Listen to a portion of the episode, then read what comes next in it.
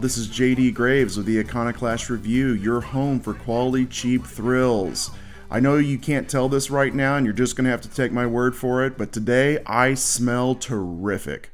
Coming up, we have a short story by Charlotte Platt. It was an honorable mention for the 2018 Best British Sci-Fi Stories Anthology. It is called Meet the Family. It's a really good one. Today is June the 1st, kiddos, and that means one thing. ECR is now open for submissions. We are until the June the 14th. Today on David Nemeth's Incident Report is Incident Report number 89. We have features, crime fiction news, and reviews. This week there's some auto. That's going to be good.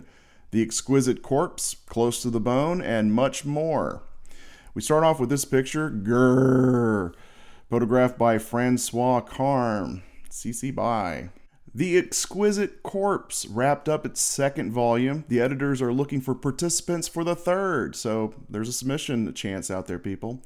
Close to the Bone has released its first online magazine. I'm a big fan of Close to the Bone. They were the very first people to ever publish one of my stories, The Sweetheart Sour. It says, Close to the Bone has released its first online magazine. It's a good one, featuring Holly Ray Garcia, Oliver Brennan, Paul Heatley, and the beginning of a serialized novel by Paul D. Brazil called The Seatown Blues. If you've never read Brazil before, here's your chance to read wonderful lines like, Byrne immediately recognized Detective Inspector Slipper, a copper so bent you could use him as a pipe cleaner.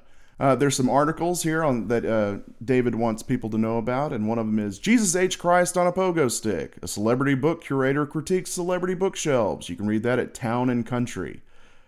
Town and Country. Making the Incident Report. Do you torture your metaphors? The Problem of Self-Conscious Writing by Jessa Rita Hoffman over at Jane Friedman's. Mystery Weekly Magazine, February 2020, another review at Kevin's Corner. Gender Justice by Nikki Charlish, Punk Noir Magazine. Clean Hands by Patrick Hoffman, Cole's Criminal Library.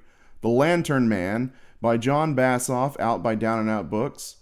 Black Guys Do Read. I'm going to tell you something about Lantern Man. It is on my list of books that I'm reading. I am trying to get through these books. Before the end of the summer, I have a stack of 24 books that I'm planning on burning through this summer because during the quarantine, if you're anything like me, you filled your Kindle with books that, you know, were free, and I think it's time to pay it forward. I feel that if you read a book and you don't leave a review, you know, that's shameful. During last weekend, I got to finish reading a book that I'd started, published by Death's Head Press. It's part of their Splatter Western series that they're coming out with. It's the first entry. It was by Wiley Young, and it's called The Magpie Coffin. Here's my copy of it right here, as you can see. On YouTube, if you're listening at home, well, I guess you're just gonna have to imagine it. This is a really good book, really good. It inspired me to reach out to the author and congratulate him, as well as reach out to the publishers and congratulate them too. It's a very exciting book, and I highly recommend The Magpie Coffin, a Splatter Western by Wiley Young, published by Death's Head Press, and I am looking forward to reading the other ones when they come out. Without further ado, here is this week's story. It's by Charlotte Platt. She was in issue 1 of the Econoclash Review, and I'm just going to read her bio right here from the back of Econoclash Review number 1. Charlotte Platt is a young professional who writes mainly horror and urban fantasy in her free time. She has been writing since she was in her early teens and won the Marjorie Linklater Award second place prize in 2006. And was the highly recommended story for the 2007 competition. She spent her teens on the Orkney Islands and studied for her profession in Glasgow before moving up to Caithness for her current job. Outside of writing, Charlotte enjoys music, dark comedy, and pugs. Who doesn't like pugs? The dog that's so ugly it's cute. This is a really good story. I'm a Scotsman myself, and so it was really fun to try and muddle through a Scottish brogue. I'd make no apologies for it. So if I offend you, if my Scottish accent doesn't do the trick for you, it's brief, I promise.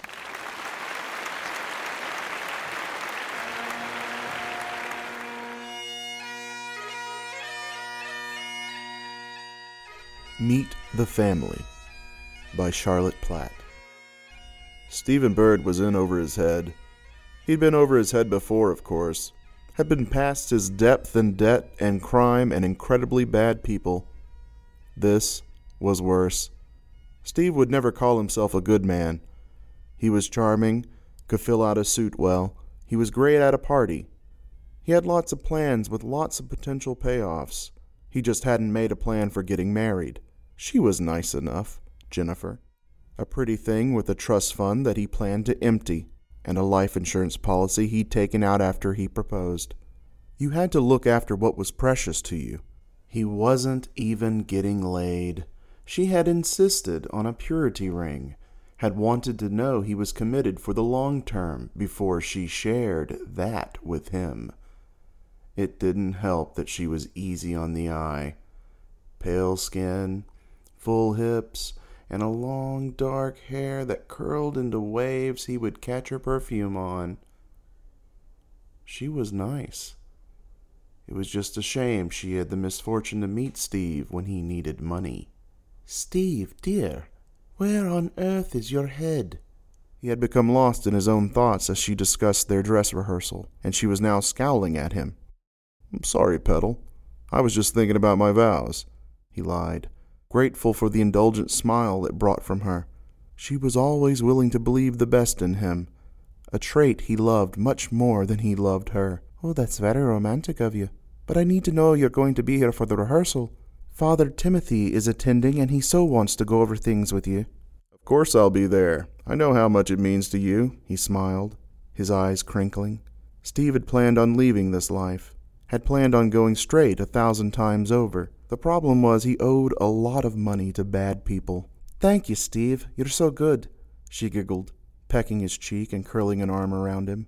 "I know you don't like all the fuss of the wedding, but my family are so pleased with it." "With a daughter as lovely as you, I can see why," he laughed, leaning his head onto her shoulder. He knew she liked this, liked that he was tactile and held her when she wanted. She had seemed touch-starved when they first dated, always touching his skin and hugging him close. "You're too nice," she said, closing the tablet and setting it on the coffee. "My family is so happy. They've heard so much about you, and now we're here. They can see you for themselves. I'm so excited." "They're not going to be worried that you're taking up with some old scoundrel from down south?" he asked, raising his brows. "Oh, hush. You're only in your 40s, she sighed, batting his chest. "And you're in your 20s with the world at your feet." "And I choose you to share it with," she reminded him, pecking a kiss to his lips. "Anyway, you're new blood to the islands. That's always popular." "You're lovely. I have to dash, though. There are a couple of things I want to pick up before the rehearsal, and I'd hate to be late," he said, tapping her legs to let him off the sofa. "Do you have any plans later?" "What do you have in mind?" he asked, with a raised eyebrow. "Nothing like that, cheeky," she laughed. "I was thinking I could show you the old cliffs I used to play on when I was a kid, and the cove I used to swim at." "Those ones you told me about? You always make them sound so beautiful. I'd love to." He lied, knowing she would eat it up. He didn't care, really. He didn't want to be on the bloody Orkney Islands, but their wedding venue was here, and he had to play nice. "You're so lovely, Steve. The dinner's at 7, so if you're back around 5, I'll take us over. It's not too far from the rehearsal spot." "Sure thing, Petal." He grinned, pecking a kiss to her hair before he left. Steve walked down the main street, the only bloody street, really, looking for somewhere private to make a call. He ducked into a much-abused phone box, turning his back to the door and dialing a dreaded number on his mobile. He was already late with the call. It answered on the third ring, a gruff, "Hello?" "Kenny, it's Steve." "About time." "Sorry, on the job, you know how it is." "Where's the money?" "I'll have it next week. I just need to get off the damned islands. They don't even have a branch of my bank here, Kenny." "The fuck you doing somewhere that doesn't have a branch of your bank?" "It's the mark. She wanted to be up here for the wedding." "You've let some bitch drag you up the wrong end of the country? You going soft on me, Steve?" "No." The job will be done, but I've got to keep her sweet, and it can't look too obvious. Well, don't fuck it up. If you don't have the money, there's a few prison sentences you could do that would clear it off. I'll get you it. You know I'm good, Kenny. Fine. Call me when you've some useful news. Steve was left fuming in the phone box. Who did Kenny think he was talking to? He'd known Steve for years. Steve never lost a mark. He left the box and stalked along the street, trying to keep his face schooled into warm congeniality. He could feel his left brow starting to tick, a tell he'd used Botox to kill before, and made himself breathe slowly, forcing his heart rate down. It did not do to be erratic when planning a murder. Well, planning wasn't quite right, he smirked, the smile real this time. He'd known he was going to kill her for a while now. Jennifer had mentioned her father liked rum, her mother liked gin, and her brother drank whatever he was given. This meant buying a bottle of each and some mid-level whiskey, enough to look like he was trying, so he could take them to the dinner, or leave them there before he went on his walk with Jennifer. Steve left the shop, shaking hands with the fisherman, turned shopkeeper, and former baker, and former cafe owner. Christ, did none of them just stick at something? And walked back along the street. The town was nice enough, a bit like going back in time, but then certain parts of Scotland were like that. He could handle it for now. He came back into the room to the sound of the shower running and put the presents on the table, laying his coat over them. He flopped into the sofa, running over his plan. At first, he'd been going to drown her directly, wait till the honeymoon and tip her ankles up in the bath, old school-like. But now she wanted to go wander on the cliffs, during the evening, when no one else was going to be about. He was nothing if not lucky. The water stopped, and he heard the familiar sounds of Jennifer making herself up. She was always carefully careless. He liked that about her. She put herself together well without looking like a bloody parrot. He'd known some women who used their looks for their marks, had oozed sex and power and promise, and not pulled that off the same way Jennifer did. She came out, smiling when she saw him and leaning in for a quick peck on the lips. "Oh, you taste like the sea," she laughed, lapping a kitten lick at the side of his mouth. "I was down by it, blowing the cobwebs off." "Oh, I'm so glad you like it," she smiled, twisting her hair up into a chignon and doing some magic with bobby pins. "It's a lovely place, a bit fresh when the wind catches you, but lovely." "You should see it in the winter. The wind whips the sea up so it's white-tipped up to halfway out, like an old carving or something." "Sounds like bad time to be on a boat." "I think you'd be better off under the water than on it, yes?" "Glad we're not having to do either," he conceded, watching her grab bits and pieces from the room and shove them into her bag. "You good to go?" she asked, and he nodded, hefting himself out of his seat and grabbing the presents. "What are those?" "Just a present for your parents and your brother. Might as well make a good impression." "Oh, Steve, you darling thing." Jennifer laughed, hugging him. "You didn't need to do that. They're just pleased to meet you." "Doesn't hurt to ply them with booze, though." He winked, and she rolled her eyes at him. They drove out of the town and deep into the countryside, going for a longer time than he had really thought possible on an island.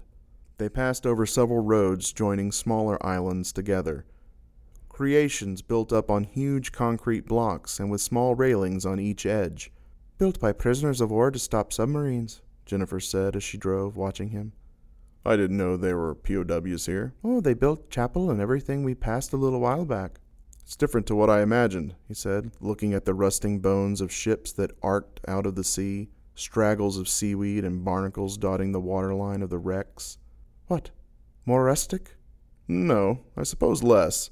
I was picturing it being more like Yorkshire, you know, the bleakness of the moors and the scorching wind. Father Ted meets Mad Max or something." "And you don't see it that way?"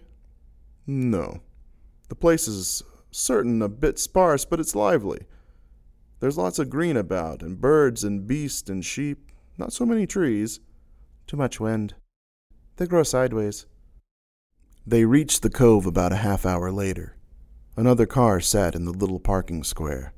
Someone else has the same idea, Steve said. That's funny. There's not usually anyone else around. My parents' place is just up there. She pointed to the top of one of the nearby cliffs. A little house hunkered close to the land. I didn't realize they were so close. We should have called in, he said, hovering by the car door. We can stop in after this. Come on. She laughed, grabbing his wrist and tugging him along the cliff. The wind tugged at his hair again, the screech of tumbling gulls skipping along with breeze. So you used to come here as a kid? He asked as they tramped through the long grass. All the time. Every day in the summer holidays, she nodded, twinning her fingers with his. Seems a bit of a bleak spot for a child, he said, watching the road disappear as they walked on. It wasn't too bad. I had my brother and friends that lived around here too. We'd tumble around the cliffs and then swim all afternoon in the sea. It was freezing always, but you got used to it quick. It beat riding up and down the road on my bike all day. Probably better than that, yes, Steve laughed, trying to imagine a younger Jennifer scrambling around here. I used to come and lie in this bit here. She grinned, leading him onto a chunky outcrop with various sunken pockets dotted along the ground. That sounds a bit like teenage angst. Yeah, it was sometimes. Lying in my own little bubble and listening to music. Just the sound of the waves and whichever tracks I liked. It was isolating, but by choice. Want to try it again? Oh, you can't be serious. Why not? No one else is about. Why don't we go lie in the big one and listen to the sea? You're dafty, she squealed in delight. Do you mean it? Sure. All right, then. Come on. She tugged him forward again, picking a path through the slope of the grass with the sure-footedness of a cat. He followed at a clunky pace, his balance more precarious and less confident this close to a cliff edge. She waited, leading him to the center before lying down in the spongy grass. The place was half-coated in flowers, purple heather, and the browning remains of clover blossoms. It smelled like lying in fresh earth, the occasional sprinkle of salt drifting to them on the wind. This is amazing, he said, watching the clouds racing overhead. Oh, I loved coming here, she smiled, turning her head to see him. It felt like my own slice of the world. No pressure, no expectation. I can see the appeal. He stretched an arm out to hold her hand again. I'm glad you like it here, she said, stroking her thumb along his palm. I was worried you would hate it. How could I hate it when it gave me you? He asked, smiling over to her. Oh, you're such a softie, she laughed, rolling over to lean on his chest and pecking his lips chastely. Only for you, he promised, almost honest. We'll have to head back soon, she sighed, glancing up to the higher ground. Let's have a look at the edge first, eh? Moving her to the side and sitting up. You want to go to the edge? Not right up to it, but so we can see the sea. It's a long way down there. Sounds like it's coming from a seashell. I suppose you're right, she chuckled, shaking her head at him. I forget you're not used to this stuff. The river never sounded like this. Even when it was choppy and fierce, it didn't sound like this. He laced his fingers with her and tugged her towards the edge of their sunken paradise. It's not a great view, really, she shrugged, towing up to the edge with him. You can see the water down there just about, but the other side of the cliff stops you seeing much else. I can see you, he smiled, letting go of her hand to cup her cheek. She leaned into the touch, closing her eyes and sighing. I think I really could have loved you, you know. He asked, shoving his hand hard to the side and bringing his other round to shove her chest, adding momentum. She gasped, her eyes going wide as her mouth opened to say something that was torn away on the wind. She twisted over, her shoulders trying to counteract his hand on her ribcage, but it was no use. He'd upended her balance, and she began to plummet down into the dark, sloshing waters below. Steve stood still, listening for the splash of her hitting the water and for the lack of corresponding sound of her surfacing. Good. He ran from the secluded area, up the steep side and along the cliff path. He pulled his phone out and saw he had no signal, rolling his eyes at how easy it made it. He arrived at the car park and saw the other car's owners had returned, their feathered collies circling at their heels. Please! You've got to help me, he called as he jogged over, not having to fake the wheeze from his running. What's wrong, pal? The man asked, moving in front of the woman that accompanied him. My fiancée, Jennifer. She's fallen off the cliff, he said, pulling himself up to the height so he could point to where he'd run from. My phone doesn't have signal, and I couldn't see her when I tried looking over. I heard her go into the water, but she never came up, and it's so cold here. We need to get someone, a helicopter or the lifeboat or something. Jennifer Leslie? The man asked, eyes wide as cartwheels. Yes, you know her? She's my cousin. I'm due at her wedding rehearsal tonight. Lisa, you take the car up to her parents and get help. I'll go down in the cove and see what I can do. Of course, Thorfinn, the woman, Lisa, confirmed, scooping the dog into the car and neatly turning it out of the parking spot. Right. Sorry to meet you under these circumstances, mate. I can't remember your name from the invite. Thorfinn turned to him, face close to apologetic as Steve imagined he could manage.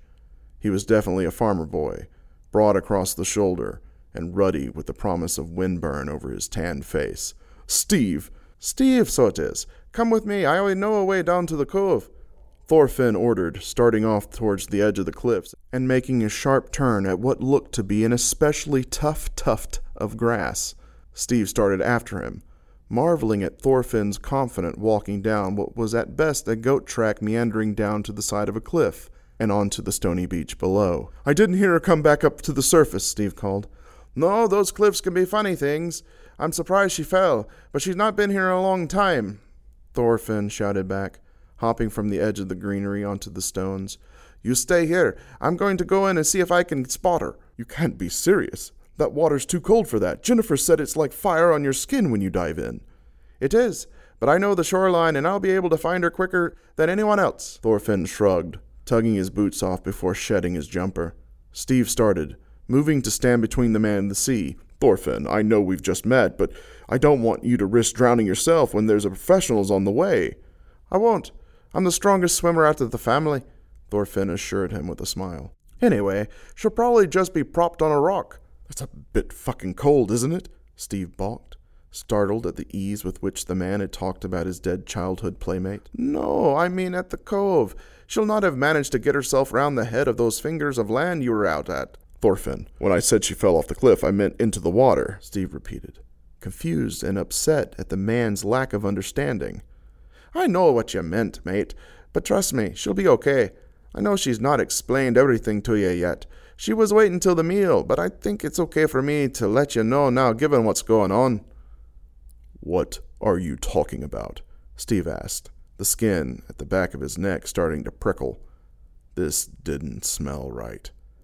I'm talking about the islands.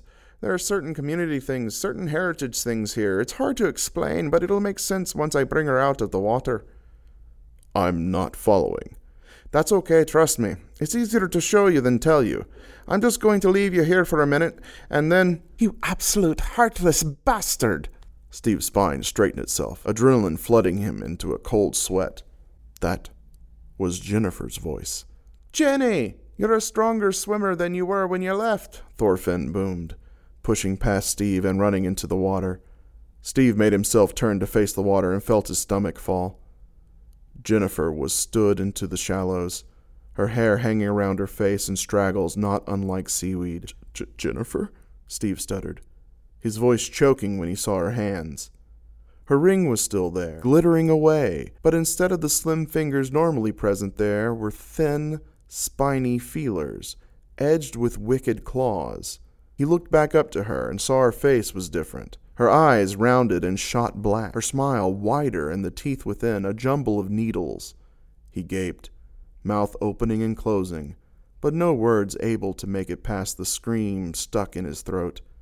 Yeah, and you might as well stand there speechless, she shouted, charging out of the water and hitting him in the chest. Push me off the feckin' cliff, will you? Another shove. Could have maybe loved me, could you? Another shove, her nostrils flaring as she screamed at him. Hey, what's going on?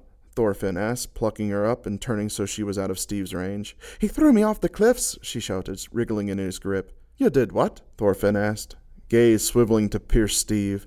His eyes were awful dark, too, in the funny light the ocean always gave you. You heard me.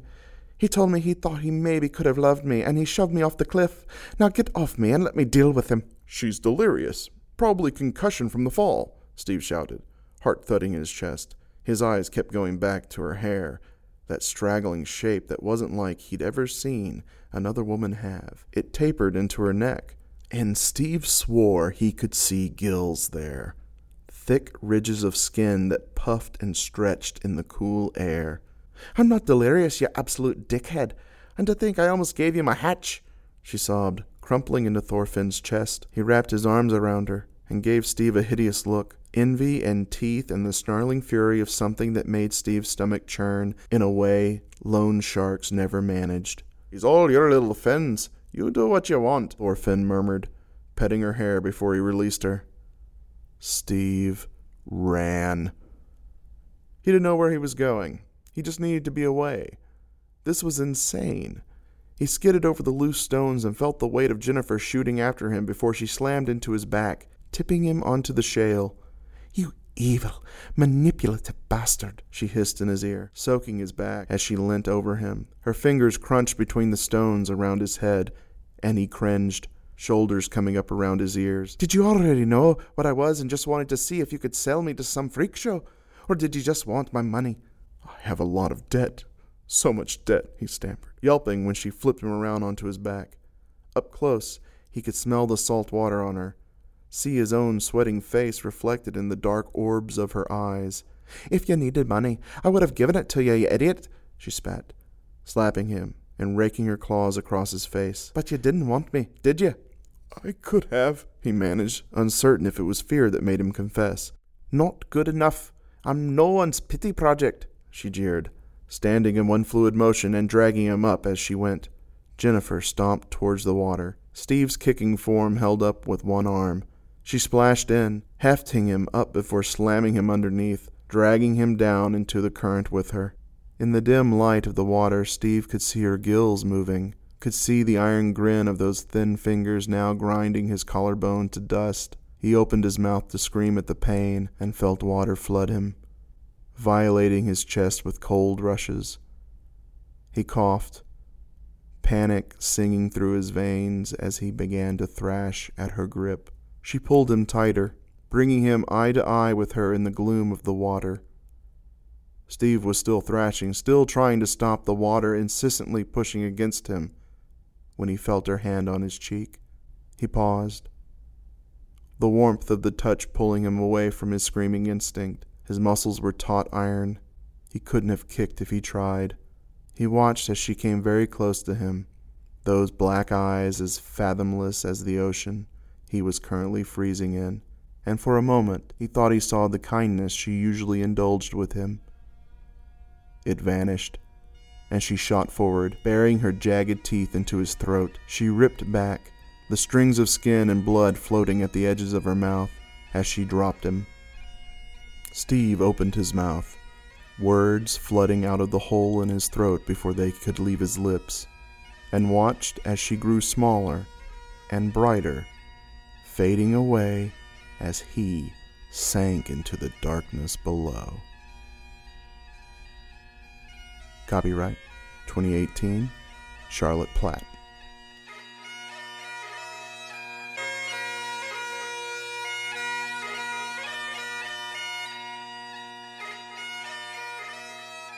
That is a solid story. That's a really good story. I really enjoyed it. And Charlotte, thank you again for letting me try to bring your story to life in the storytelling form.